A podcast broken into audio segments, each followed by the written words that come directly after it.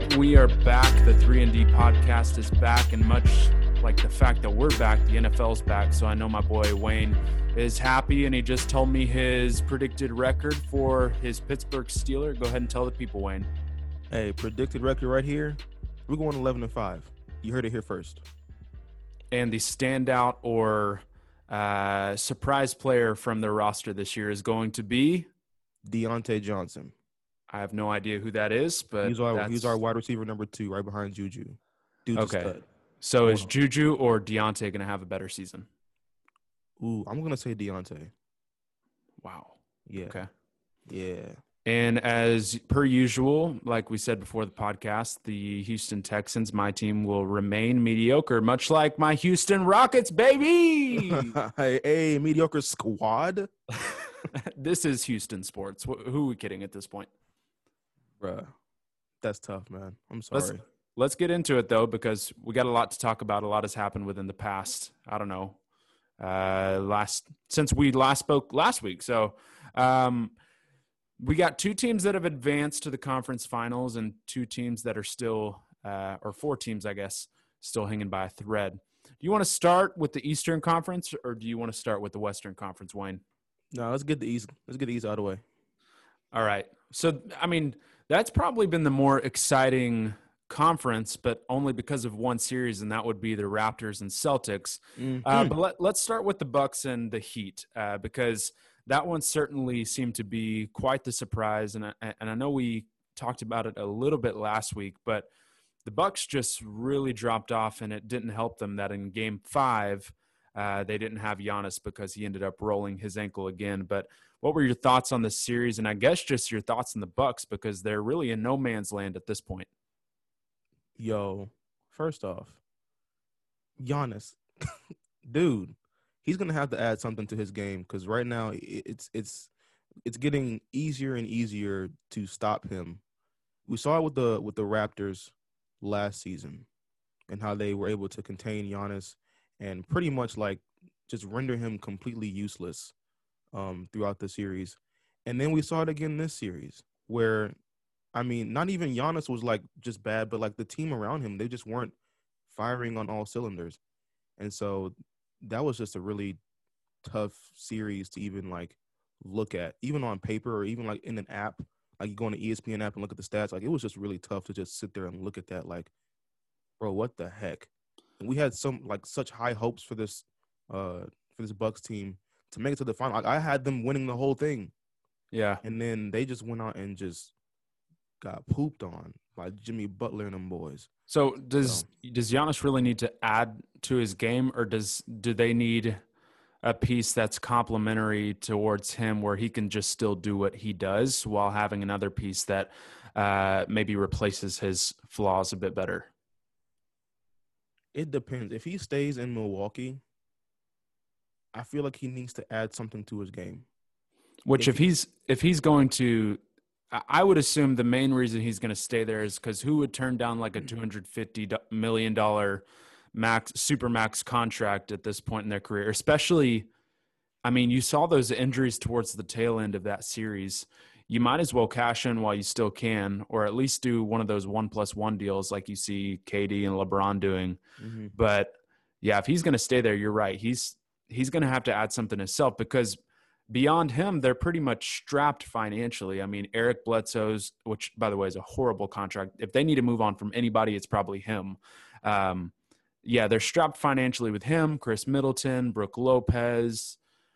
I figure they'll probably run it back. Um, as much as people are wanting them to kind of do something really drastic, I don't think we're going to see anything uh, crazy other than maybe a couple minor moves. And and I don't know, is is Mike Budenholzer staying or is he pretty much just a regular season coach who looks great? You know, he was with the Hawks and uh, took them to I think the conference finals and had five All Stars on that team, but really didn't do anything in the playoffs. And we're kind of seeing the same thing here with the Bucks too. Yeah, um, I don't think they should blow the team up.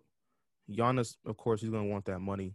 So I'm saying if he if he's staying in Milwaukee, he needs to develop just one more part of his game. I mean, of course, you can go out and you can get a piece um, to kind of help him. And like you said, in the with his flaws or whatever, like where he's lacking, someone else can come and like be that for him.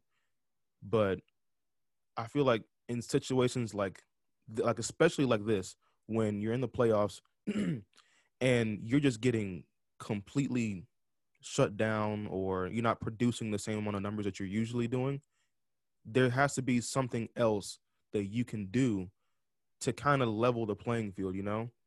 And so if I feel like he develops, like, let's say he starts developing a three point shot. I mean, he did, but he doesn't use it as much as he could.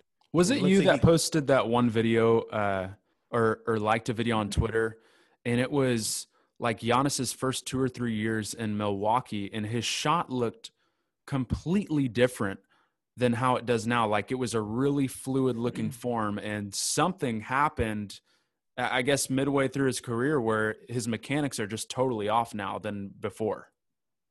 I don't know if that was me, but I I, I wouldn't put it past me to like something like that. I mean, it, it, it looks total. It looks totally different from his first few years. I, I don't. I feel like there's so much emphasis now on like trainers, like uh, putting in work into guys' shot and changing their form and doing this and doing that to where you would think too like players can start to overthink it and mm-hmm. overanalyze their shot to where it just starts to get to their mental. And, and and we know you know the mental part of the game is half the battle. Yeah. Um it really is. So i I'd, I'd say add something to your to your game make people respect you make people respect another part of your game that way it opens up the basic level of what you can do, which is two step, one dribble, dunk. You know, that's right. the basic level of Giannis. So if he can have people, if he can develop something that can get people to, oh snap, I got to guard him at the three because he can shoot now. Then he can be like, all right, cool. Now you're all the way out here. I can one one dribble, two step, dunk on you from the three point line because now you're all the way up on me. So if he can develop something like that, that'd be good um, going into the next season.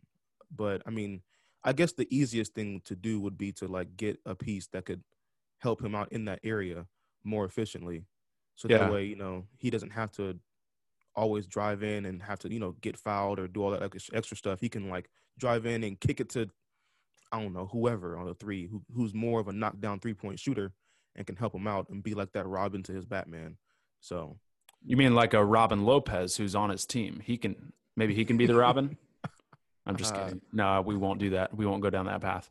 Uh, I think I saw this too. Somebody said the difference between these two teams in this series is that one star player being Jimmy Butler and then the other star player being Giannis, one guy has a respectable, at least respectable jump shot to where you know you got to close out and a guy where you know he's going to make his free throws versus another guy who's probably going to shoot even 50% sometimes on his free throws some nights and where you know you can afford not to close out on him. And i think that was the biggest difference in this in the series at least from a star perspective level was just if i think two two things that can be um, improved and, and you alluded to it like what's one thing he's got to get better at? Like dude just get better at your free throws because you know you're going to get whatever you want in the paint but you know you're going to get hacked too. So some of the most easiest points and we see this with james harden too get to the free throw line and, and you see that ball go through the hoop that really helps your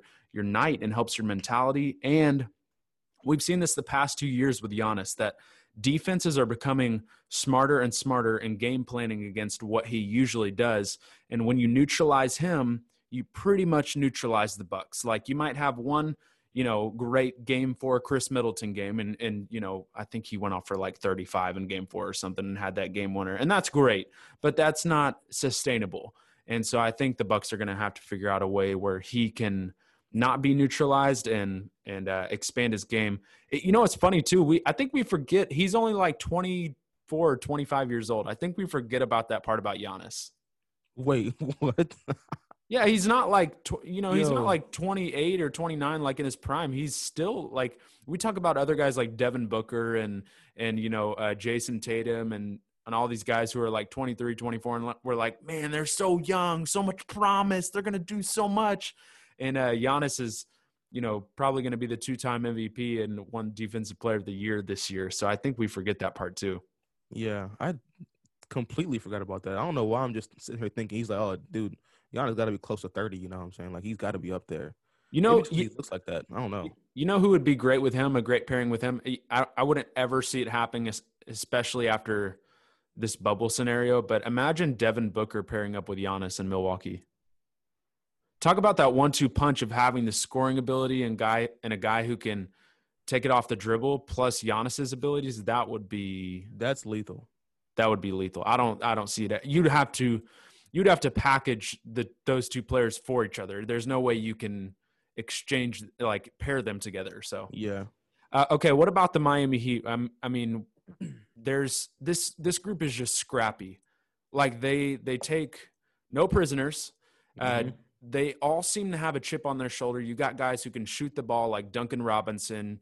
Jae Crowder was phenomenal from the three this series. Uh, you you got great defenders who who can guard perimeter players like Jae Crowder and Andre Iguodala. This team and oh yeah, and Bam Adebayo, the the first time All Star, holding down the paint. Um, this group is in an odd way very scary because they have this unwavering confidence, but there's no expectation behind this team because nobody had them going to the conference finals this year. Yeah, I I for sure didn't know that they were gonna be like this, man. this team is nice. This team um reminds me of like the teams that I like to watch when I play basketball or when I watch basketball. Even when I play basketball, like I want to be like this Miami Heat team where it's just grit all day, every day, and it don't stop and it won't stop. So can't stop, won't stop. Can't stop, won't stop. Going into the series, I knew it was going to be an issue because the Miami Heat, I feel like they just all have that like Pat Bev or um, who's another just fierce guy? Uh, Marcus Smart. Marcus Smart, Montrezl Harrell. That like I'm gonna be in your face. Oh, that uh, Morris um, from the Clippers was Mark Markieff or Marcus.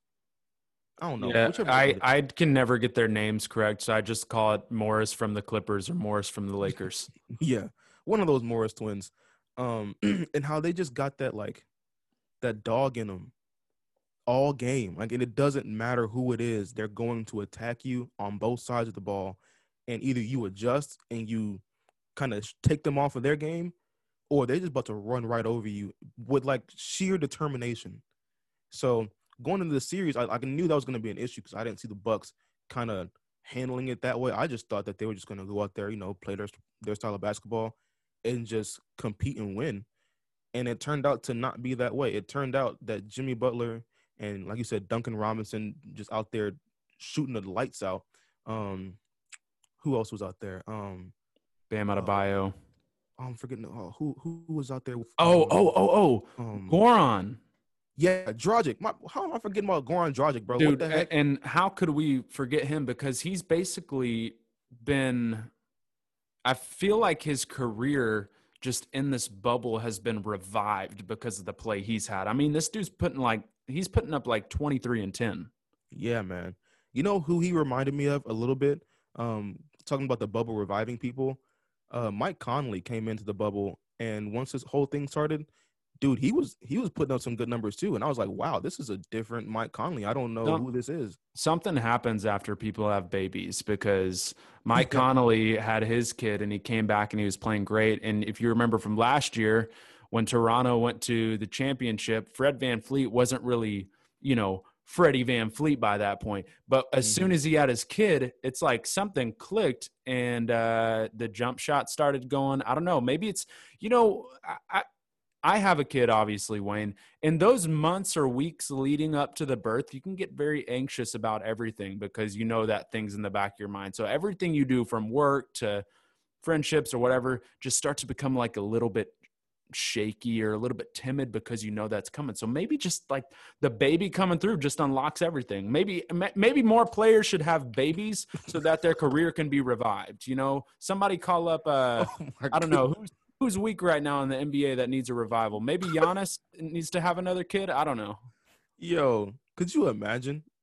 Just like the whole across the whole NBA, everybody hey, speak, got a kid. Speaking of babies, too, uh, like, can we just talk about the baby section real quick in the in the bubble because they've officially have, I guess, family members invited to the games, and you have all these moms on the like eight moms on the sidelines, each with a kid, like all the same age. Like it's the best thing I've seen. It, it's oh man, I think it's better than actual fans because it's just so unintimidating. And, yeah. and you have like Russell Westbrook yelling at the Yeah, sidelines at babies. I'm like, that. what are you doing, man? Who are you? sca- You don't want to make babies cry like that. He over there yelling cuss words at kids. They're like, "Goo goo gaga." Like, the heck? What's wrong with him, bro? Yeah, we got a little sidetracked, but uh, you were Oh, you were saying uh, Dragic has pretty much had a, a revival though to his his uh, play style. yeah, yeah, yeah. Dragic came in and said, "Look, I'm I'm back. I'm here. Let's get it popping." So I like that. And going into whoever they play, like they're playing the um, the Celtics next, which we'll talk about in a in a minute.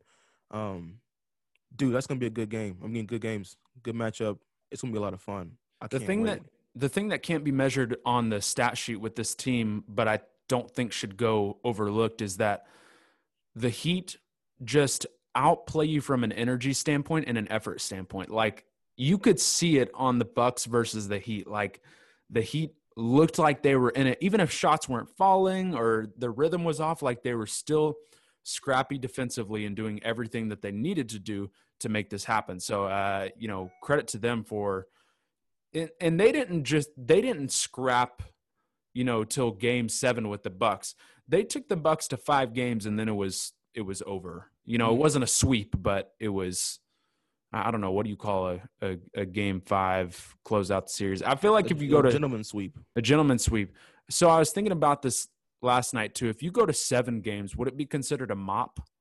You know cuz like like a sweep would be a broom but if you're mopping the floor like it takes a little bit more effort and then you have to wait for it to dry so it You just it requires you know so if you go take that. seven games and you win like the the celtics did last night would you say you completed the mop I'll take that. I'll I'll, I'll consider it the mop. I don't know if that'll catch on or not. But let's go ahead and hop into uh, who you mentioned a little bit earlier. You, you talked about the Celtics advancing. This series was uh, the mop series was was crazy because Toronto versus Celtics. Look, Celtics jumped out to a 2-0 lead. We pretty much thought it was in the wraps, and then Game Three, OG Anunoby comes out and uh, scores the game winner with 0.5 seconds left. And then pretty much past that point, we knew it was going to be a series. If if the Celtics won that game three, it was pretty much over. But the Raptors made a way. They won their next two. Game five, the Celtics uh, win that one. They go up three two. And then game six is where it got really interesting. This is where we had that double overtime Mhm. game. Just some crazy, ridiculous plays. I, I didn't even get to watch the whole game, but I watched the highlights uh, later on, and I have to say, I'm glad that uh, that Nick Nurse not only feels the need to coach from the sidelines, but also play on the court because Yes. you had that play down the stretch where Jayson Tatum thought Nick Nurse was one of the players on the floor and ended up turning the ball over because he passed it to, to Nick Nurse at the corner three. What if Nurse would have pulled up for three right there and just you know sealed the game for the Raptors? Sign him. Give him a contract. Put him Yeah, but team. they the the Celtics, you know that that game six was incredible, but really last night you kind of knew this was going to be a, like a, a dogfight. It wasn't going to be a high scoring game. It was going to be ugly. And look for the Raptors, it was pretty ugly. And I just have to. This is my one takeaway for the Raptors. Wayne is we talk about Giannis needing to get better. The the player for the Raptors that really needs to take a hard look at himself is Pascal Siakam. Yes, sir. I knew, yeah, I knew you were going to probably say that one too, but he is, uh, man, he is just, he looked so uncertain out there. Like every time he would have the ball, he, I think he turned it over like five times. He, he didn't have a great scoring night. And the kind of the patented Siakam spin move in the paint to, you know, the kind of tornado move and get to the basket for a layup is just not really working. And then if his shot's not working too, this is kind of a mediocre player. And and maybe it is the fact that maybe he is a second or third option. Maybe he's not a number one option like like last year when he was the second tier behind Kawhi. But um, and then of course Lowry fouls out, you know, the last minute of, minute of the game, which I think really hurt them too. But uh, I think we got to give a lot of credit to the Celtics too because Marcus Smart played incredible defense. Marcus Smart and Jaylen Brown pretty much locked up Siakam for the Mhm. whole series. They they neutralized him. but Jayson Tatum is a superstar and deserves all the respect for uh, closing this out in a game seven. I think he had like 20, 29 and 10 or something like that. And, uh, and made a way for, th- for them to advance. So what were your thoughts on this series? Uh, no, I think you you nailed it, man. This series was just tough. It was hard fought. Um, we all thought it was going to be over because the Celtics were just like running the tables, and it was just like, you know what, go ahead and get the brooms out, because um, it's it's about that time. And then of course the Raptors came back and like, nope, we ain't finished. So yeah, game seven, I watched I watched that game and it was like I I wanted the Celtics to win because I just love Jayson Tatum and I really want to see him just like elevate his level of playing and I just I want to see him continue playing. Um but at the same time, like I wouldn't be mad if the Raptors won because like they are the they're the defending champs. They're coming back without Kawhi, and they made it this far. And they're like, you know what, we can do this without him. Like it doesn't have to be the Kawhi Leonard show. We can. We're still a team. We're still, you know, that championship caliber team that can come in and shake things up. It was. so I was like, it was certainly like a, a Cinderella story kind of feel with the Raptors. Like you wanted them to, you know, do good and kind of prove that they don't need Kawhi to win. Yeah. And so either way, like I mean, of course I want to see the Celtics win, but like I wouldn't be mad if the Raptors won to move on to play the to the Heat. Um, for me, I was really hoping to see the Celtics win so I could see like Jimmy Butler versus Jayson Tatum kind of head to head matchup go off. Man, that, that's gonna be like uh, I, I can't I can't wait for that. That's just chef's kiss. So but, so so let's go there then. What do you what do you think? So me personally, I think this is going to be a seven game series. Uh, I don't think it's oh, going to be sure. easy on either side because I I think the the Heat are scrappy, and I but I also think the Celtics are really scrappy too. And you got Marcus Smart kind of leading the way with that attitude uh, to kind of galvanize those guys. So, uh, what is your prediction? Like, how many games and who is going to win the series to advance to the finals? Yo, all right. So at this point, I'm gonna. Ooh, it's tough. I say it goes. It's gonna go six or seven. Um, if it goes six, it's gonna be the Celtics winning it in six. But if it goes seven, it's gonna be the Heat winning it in seven. Hmm, interesting. Yeah. So so so why why that though? Like why do you think in a game seven it's it's more favored to the Heat as opposed to you know the game six? Oh, because like we said earlier, they got that dog in them, and when the when everything's on the line, I'm gonna take that dog in this fight over the the I guess the more technical side of things with the Celtics, how they have like Jayson Tatum who can score. They have Kemba Walker who can, you know, like he has so many stuff, so much stuff in his bag, it's ridiculous. Uh, you have Jaylen Brown who's doing all the, you know, the little things and he's getting his buckets. You have Daniel Theis, who Theis is nice, man. I'm telling y'all, Theis is nice. Theis bro. is nice. Theis is nice. I like that. Man. That was good. You have Wanamaker who's out there getting, you know, getting the scrappy plays, kind of looking like a little Pat Bev out there, kind of. And then Marcus Smart, like, what the heck? Marcus Smart does everything. But even with all that, I'm gonna take the team that says no matter what y'all do, we're gonna come out there and at least attempt to hit y'all in the mouth every possession. And that's what the Heat are gonna do. They're gonna come out there, they're gonna they're gonna bully them. If it's a game seven, it's gonna be like, all right, we're gonna drop 80 points, but we're gonna make sure they drop 75. You know, mm. yeah, like it's gonna be just straight up defense and and you know using the shot clock, taking time off, and just a really hard fought, gritty game that I think the Heat will win if it goes to seven because they just got that dog mentality. They don't want to lose, and it's gonna. So, be, yeah, go ahead. So Wayne, we didn't really mention this the last series, but I think the problem for Toronto too was they didn't really have the alpha dog. And the alpha dog for that series between the Celtics and the Raptors was Jayson Tatum. And the reason that they won last year, you have a great group of guys who know how to play basketball with each other. But if you don't have the guy down the stretch, and we kind of saw that in last night's game, it's mm-hmm. it's hard to win a series. And so I, I look at that and I look at the Heat and the Celtics series and go, okay, who has the bigger alpha dog? Um, and to me, it's it's like I want to say Jimmy Butler, but I know Jayson Tatum is more skilled than Jimmy Butler. Like Jimmy Butler has more dog in him, but uh, Jayson Tatum has more skill than him. And so I'm gonna I'm gonna edge out skill over dog for this series. Okay. Because I think there's going to be a healthy balance of both of those. But I think having Jayson Tatum on your side is going to be a real big benefit. Benefit, even if he is one of the youngest players out there, uh, to to push the Celtics over. But I don't think it's going to be easy, and I think it's going to go to an, another seven games. So I'm gonna I'm gonna say uh, Celtics in seven games. All right, there it is. Well, but we'll see how it goes. I think they start what?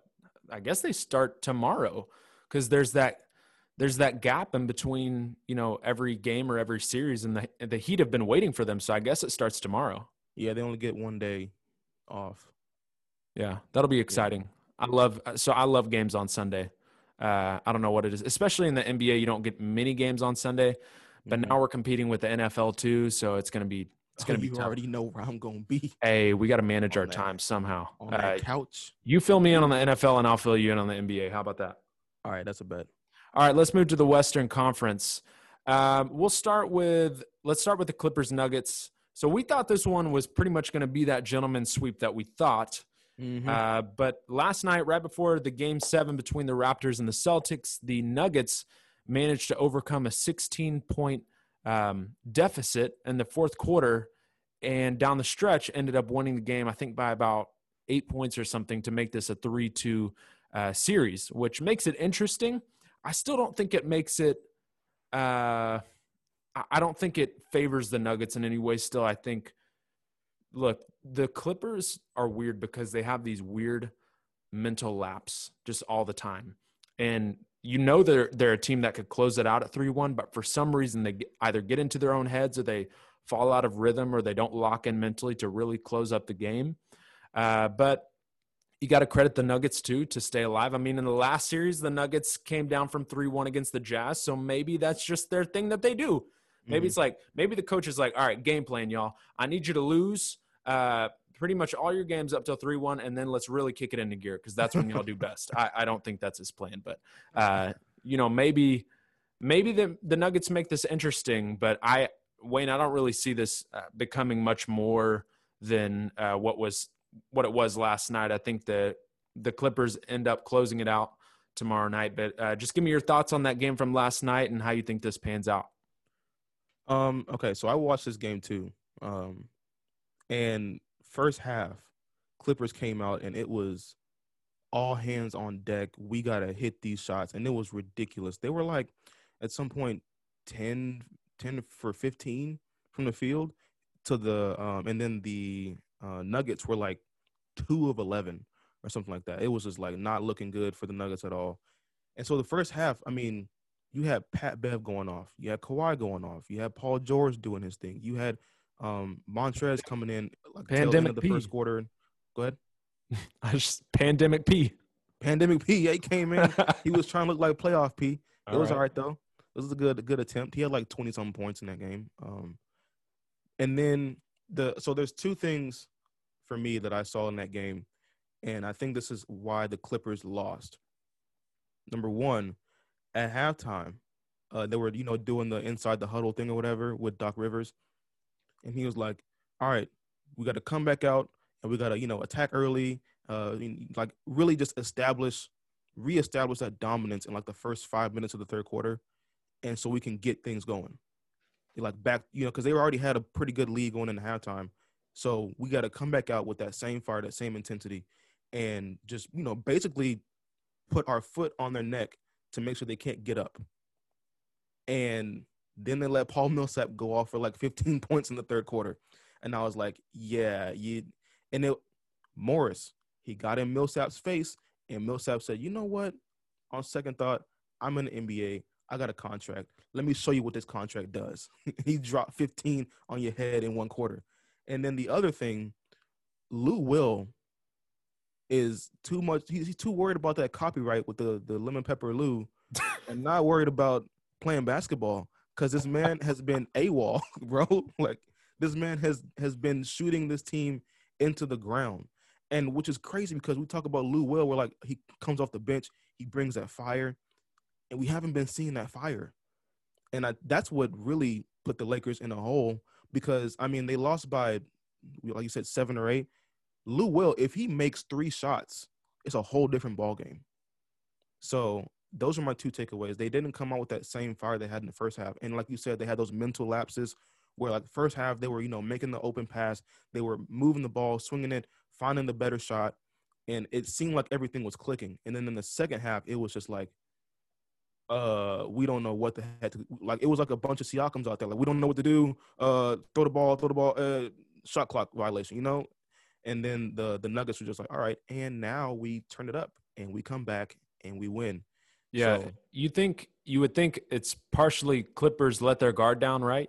And then the other part of it is uh, the the Nuggets picked it up defensively too. So it's like when you switch Yeah. those two things, I, I feel like it, would swing in the favor of Nuggets, which it did. But who would have thought we would be talking about Paul Millsap in a game five? I mean, I forgot about this dude years ago. The Atlanta Hawks, Mil- Paul Millsap. I guess the real playoff P is Paul Millsap, baby.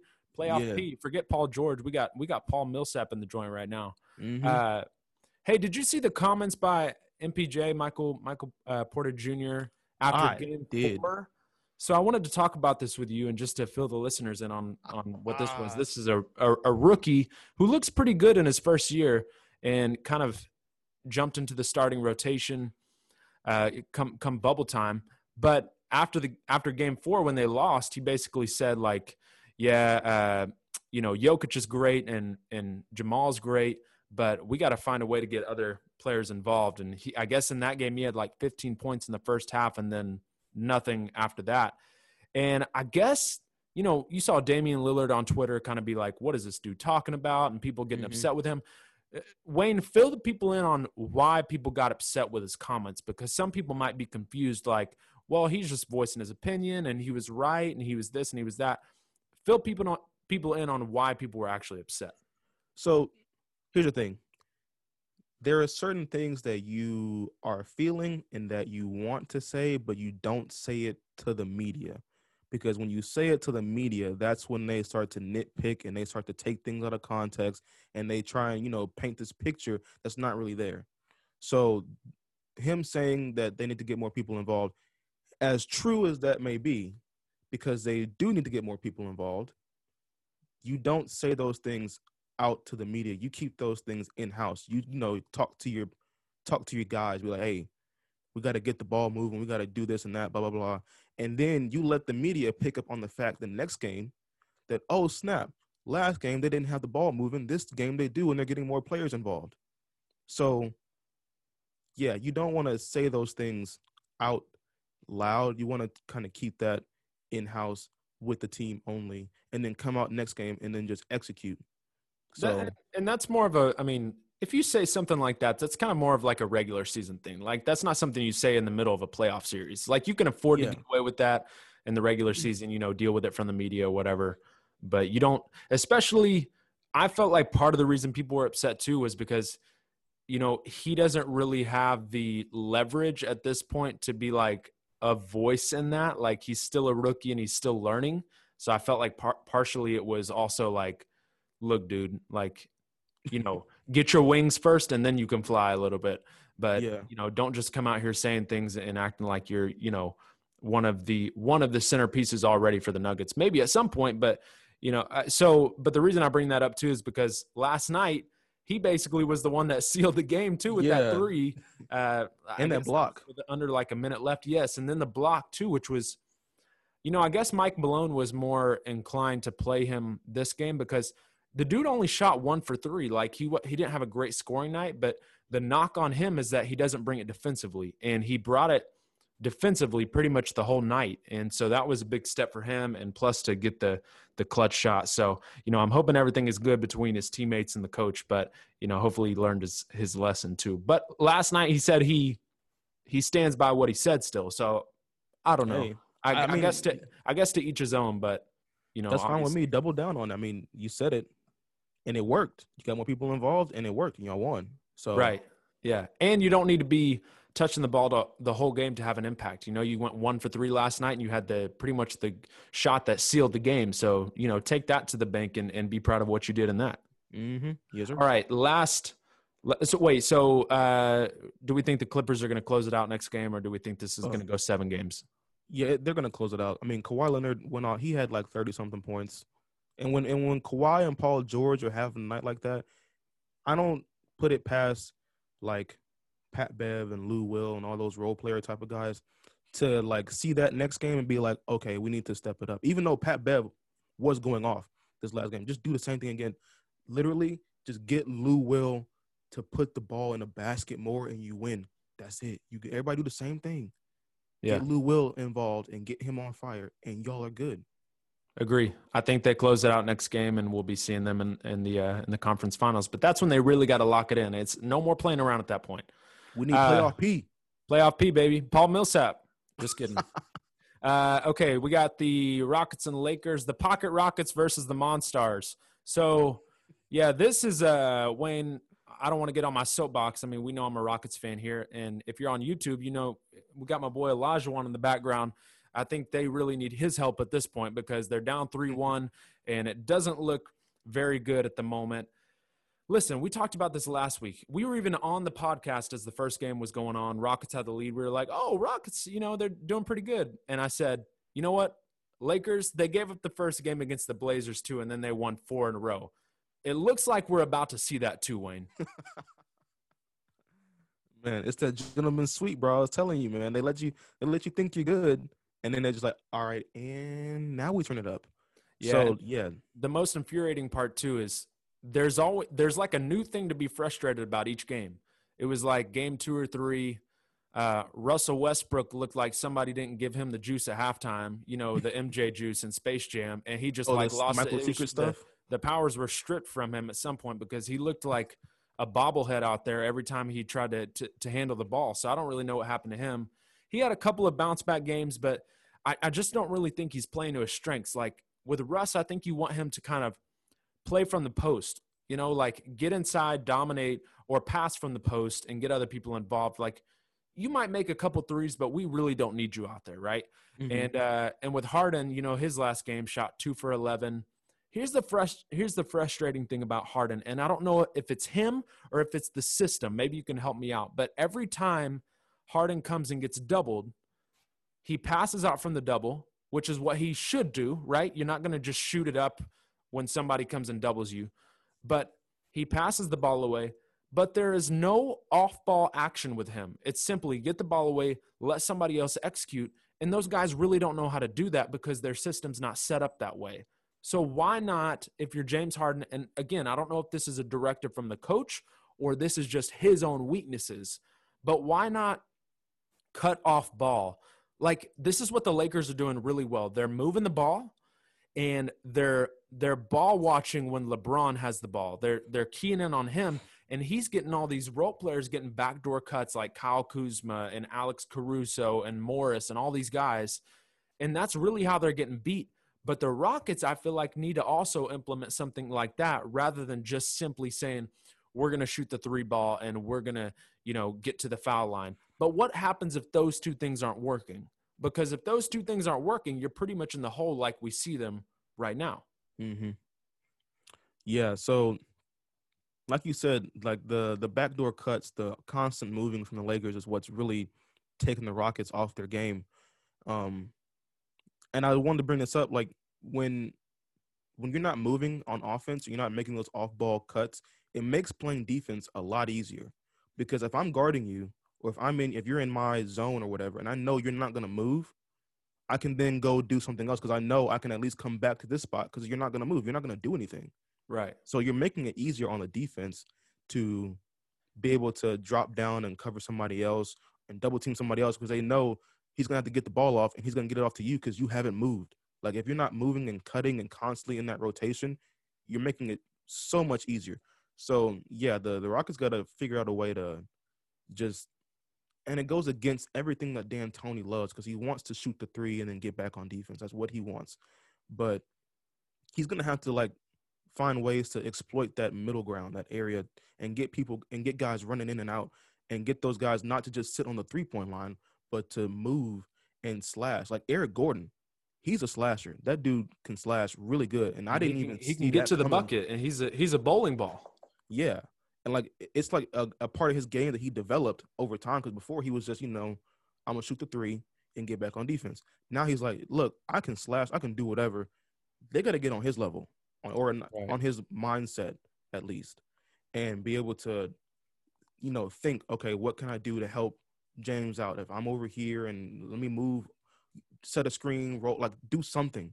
There's- there's got to be more in, in a playoff series than than what you did during the regular season. Like it just it doesn't work. And yeah, I don't know. There's just not a lot of hope at this point. I think what will happen, honestly, is kind of the same thing that happened in the Nuggets Clippers series. We're probably going to see the Rockets, you know, take Game Five, and people are going to be like, "Ooh, this is getting interesting," but then the Lakers are going to take it in Game Six, which. I, I think we both had the Lakers in six for this series. So if, if it turned out that way, we we would both be right. But you know, it doesn't look great for the Rockets. Plus, you add this Danuel Danuel House situation. I mean, my God, man, like Yo, what is going on here? Like, yo, okay, I understand. Like, like, let's get real just for a second. You take these guys away from, you know, their families and their social life and everything for three plus months, and I guess that got to Danuel House because he's sneaking in females, you know, through security, the borders, and all this stuff just to get, you know, someone into his room. You know what? The, the sad situation about this, Wayne, and, and just on a on a real level, right here. I think he has a wife too. I think he has a wife and kids. And I saw a report that like his wife deleted all their pictures of, you know, them two on Instagram. So that's got to be really that's pretty sad. I don't know, just on a real level like it sucks for the Rockets obviously, but you know, I care about that, you know, more than a, a team win. So yeah, that's a another added level to this whole situation. wait, wait, hold up. So he has a wife and kids. That's what I saw. That I- saw it from you know one one source on on social media, which could obviously be Yeah, yeah, yeah. incorrect. But Yeah, you know, if if that is the case, that really sucks. And and honestly, like you look at D- Danuel House Jr. and you're like, okay, he's not the most formidable name on the Rockets. He's not going to affect them that much, but he does do a lot. He can knock down the three ball. He brings that grit. He brings the energy to that team. mm-hmm. And I think the thing that it does the most for the Rockets is maybe it's just kind of deflating. You know, all the news centered around them is not even a part of their play, but because one of your players snuck a female into his room. Like that's got to be deflating, right? Yeah. Yo, that's if it's true that he has a wife and kids and all that good stuff. First off, weren't aren't you allowed to invite people to the bubble?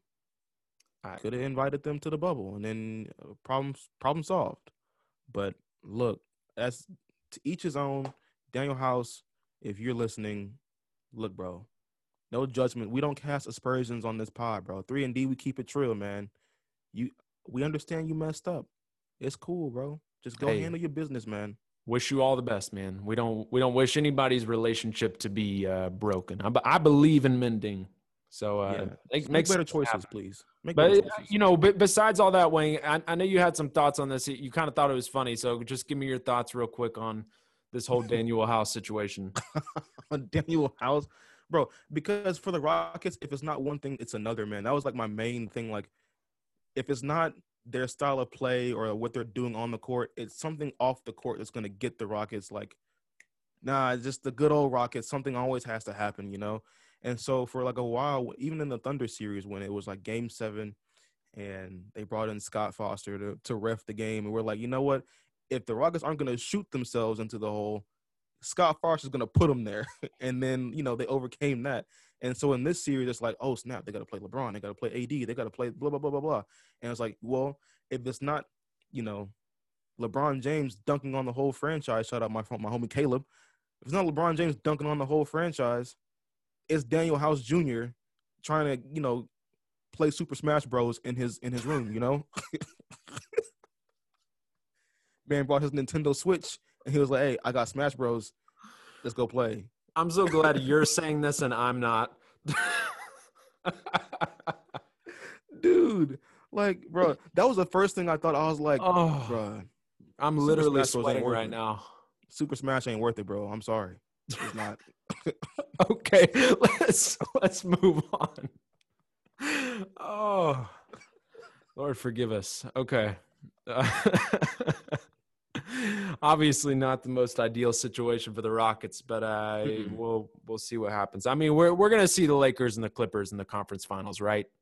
yes, it's LA, man. Yeah. LA Okay. LA.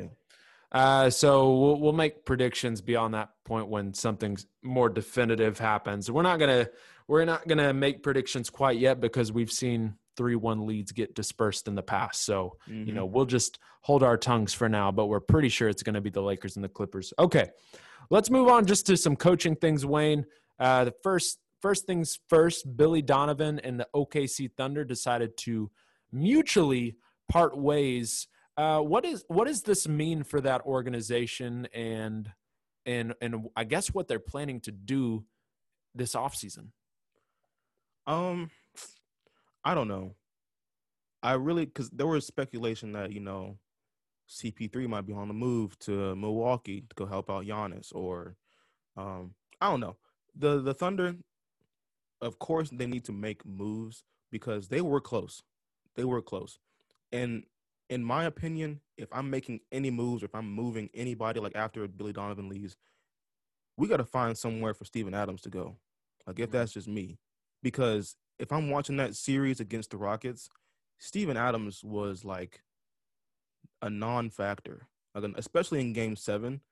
Like he just looked like he didn't want to be there. You know, like he was just moving really slow, couldn't get rebounds, like was getting out rebounded by PJ Tucker. Which don't get me wrong, PJ Tucker is nice on defense. He's real nice, but Steven Adams is like what seven something or almost seven foot. And we always allude to Steven Adams being the, you know, kind of like the toughest guy in the NBA. Yeah. And he was out there just getting bullied by some six, seven, six, eight guys.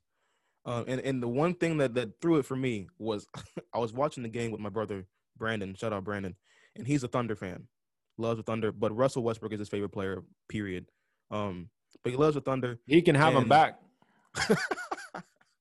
We'll just return to sender, get the the receipts, and like Yeah, send we'll- back, we'll- please. Uh, we'll take CP back. You know, Yeah. Um, and there was a move like Steven Adams had the ball in the post, and Brandon was like watching the game. He was like, just hook, just hook, drop step, and dunk. That's all you gotta do. Cause I think he's getting guard- guarded by James Harden. And all he had to do was turn to the open area and literally take one step and dunk the ball or lay the ball up because there was nobody there. They were giving it to him. And what does Steven Adams do? He turns into like three defenders and tries to put up a hook shot. And of course, he misses. And that really solidified for me. Steven Adams doesn't have that offensive skill set because he never had to develop it because he always played with Russ. right? You know, he didn't have to have an offense. He just had to get the ball to Russ and let him work. It was kind of um, like putting a, a square peg in a round hole. Yeah. And then so with CP3 coming in, like CP3 demands the best out of everybody. Like when he's on the court, he wants your best.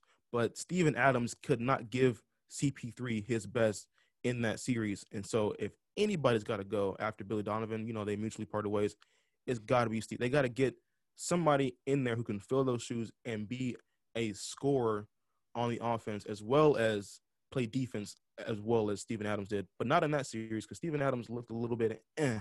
So Yeah, that's my thing for the Thunder.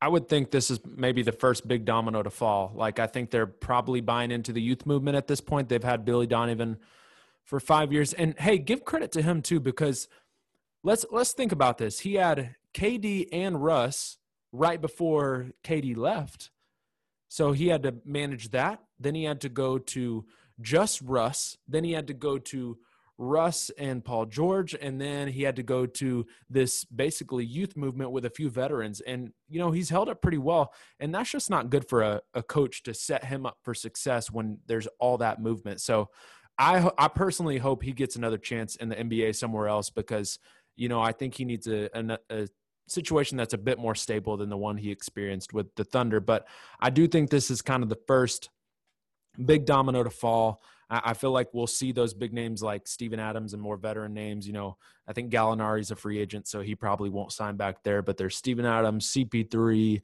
and then to really, you, you know, maybe even move uh, Schroeder too, but really buy into Shai Gilgeous uh, kind of as one of your big centerpieces, and and I guess you know start to go the, the youth path. So uh, Yeah. best of luck to Billy Donovan and the OKC Thunder. And in, and in other coaching news, also the Brooklyn Nets, kind of the the pick from left field. Nobody saw this, Wayne, but the boy Steve Nash, the two-time MVP, uh, the the guy who played this with the seven seconds or less Phoenix Suns, uh, Steve Nash has picked up the head coaching job for the Brooklyn Nets. What were your thoughts on this? That boy Steve Nashty is in the building, baby. Come Ashty, I love that. dude. So for those of you who don't know, Steve Nash is my favorite player of all time. Like that dude. Is he really? Yes, Steve Nash. Period. How come I didn't know this? I don't know. I don't really. I thought it, you like- were like, you know, Kawhi Leonard, Tim Duncan. Well, right now, Kawhi Leonard is my favorite player, like in the NBA. But in the past, it was Steve Nash. It was Steve Nash, man. Okay. I love watching Steve Nash play. So for me, whenever I saw that he was getting like, first of all, the Nets did a fantastic job of keeping this under the utmost wraps because Yo, for, for, the real. longest time we were like, is Gregg Popovich gonna be the coach of the Nets? Because you know he might be on his way out and he might want to just ride off into the sunset and coach Kyrie and KD and all those guys and just kind of coast to another ring, maybe. Yeah, yeah. Um, Especially in today's news cycle too. Like, it seems like we always know what's going to happen even before it happens. Yeah. And then the Brooklyn Nets were like, no, we was talking to him behind the scenes. Y'all just wasn't looking. And so, bro, they brought in Steve Nash. Like I I was so hyped when I like I got that Bleacher Report notification and I was like, hold the phone. Steve Nash got the job? Hey, let's get it. Cause I thought Steve Nash was just doing his thing, you know, playing soccer and doing whatever he liked to do. Um, but then I saw him, oh, he wants to coach. Cool. Now, I don't think that's gonna be like an immediate turnaround because you know you still got to get Kyrie and KD to be on the floor at the same time and get those guys going with the team and see how that works out. But who better to do that than a man? Who Steve Nash? I'm just I have no words, man. I Yeah, love quite, Steve Nash. quite a few connections here too. I mean, I guess in the past few years he was one of the player development coaches over in uh, Golden State. Like he worked with Kevin Durant quite a lot. Uh, so I guess you know KD put his signature on this one too to kind of say like, yeah, I'd love to have Steve Nash over here. Let's and then-. And then also, you know, there's been, I guess, a lot of lashback and uh, some encouragement with this, but he has no coaching experience. I mean, he's never done this, and he's put into a championship team, or at least the expectation is that to basically say, here's the keys, go. And he was falling under the leadership of Steve Kerr these past few years, who also, you know, was a TV analyst and a player and stepped right into a head coaching job and, you know, has won three titles. So, you don't know if that's actually going to be the case for Steve Nash, but I guess one part of it is you could say, you know, there's more formidable formidable coaches and guys with experience who could have taken this instead of him, or you could say, well, it's worked for you know other guys. Like I, I think it happened for Doc Rivers a, a, a long while back as well. But basically, to not have even assistant coaching experience or anything, and to just say, hey, here's the keys. So I- hope it works out for him, but uh, we'll see how it goes. He's got definitely a lot uh, to deal with in his first coaching run because I mean the expectation on the Nets is with KD coming back next year is is championship mode. Yeah, I'm I'm excited to see how he handles like of course you got to handle their skill and handle, you know, the, the right rotations and all that stuff, but I'm excited to see how he handles like the personalities because you got Kyrie and you got KD who have like two of the biggest personalities in the NBA period. It's a lot to handle. Yeah, it, it is a lot to handle. It's like I me and you. Like we're a lot to handle. You don't want to put us two in the same room. Like it's a lot to Nah, handle. bro. No, I'm just It's it's it's getting it's getting crazy, you know.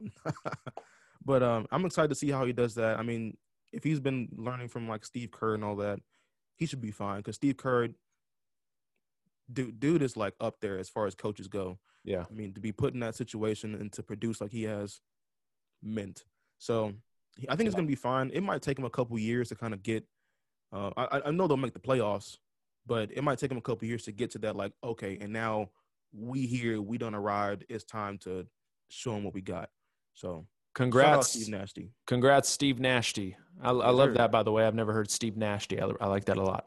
Yes, sir. Uh, okay, so that's going to do it for today's episode. Make sure that you guys follow us on Twitter at 3ND underscore pod. If you're listening on iTunes, don't forget to give us that five star review and re- wait, five star rating and a review. Mhm. And if you see us on YouTube, make sure you like and subscribe. And here's a challenge for you this week. If you're a active listener, I want you to do something. I want you to do something for us. I want you to pass this episode along to two people. That's the challenge. Give it to two people. Do I have a prize for this? No. But I want you to pass it along to two people because uh, we we'd we'd love some more uh, some more listeners to to kind of get involved with with what we're doing. So appreciate you guys listening. Wayne, how about instead of advice this week, you give us your a go-to meal for people that they can cook in less than 15 minutes that's really good this week. Ooh, a go-to meal you can cook in less than 15 minutes. Ooh, I got it. I got it. Uh, you got to be efficient though. Okay, it's gonna. This might be like right at 15 minutes, but if you do it right, it's gonna be nice. French toast, bro. Get you some French toast. You got to get your eggs, get your get your cinnamon, get your get your toast, of course. Get your little pan that you can dip the, the toast in before you put. Listen, I if I can remember the recipe, I will post it, bro. You can do this in under 15 minutes, and it is going to come out gloriously. Mm. I'm telling you, gloriously. Probably one of the more messy meals, but I guess you could get it cooked in under 15 minutes. You just got to be prepared to to clean up afterwards, dude. It'll be worth it, guaranteed. All right, just like Wayne cooks up his Eggos or his uh, waffles or whatever French toast, we have cooked up this episode, and we are looking forward to more basketball within the next week. Thanks for joining us, y'all. Peace.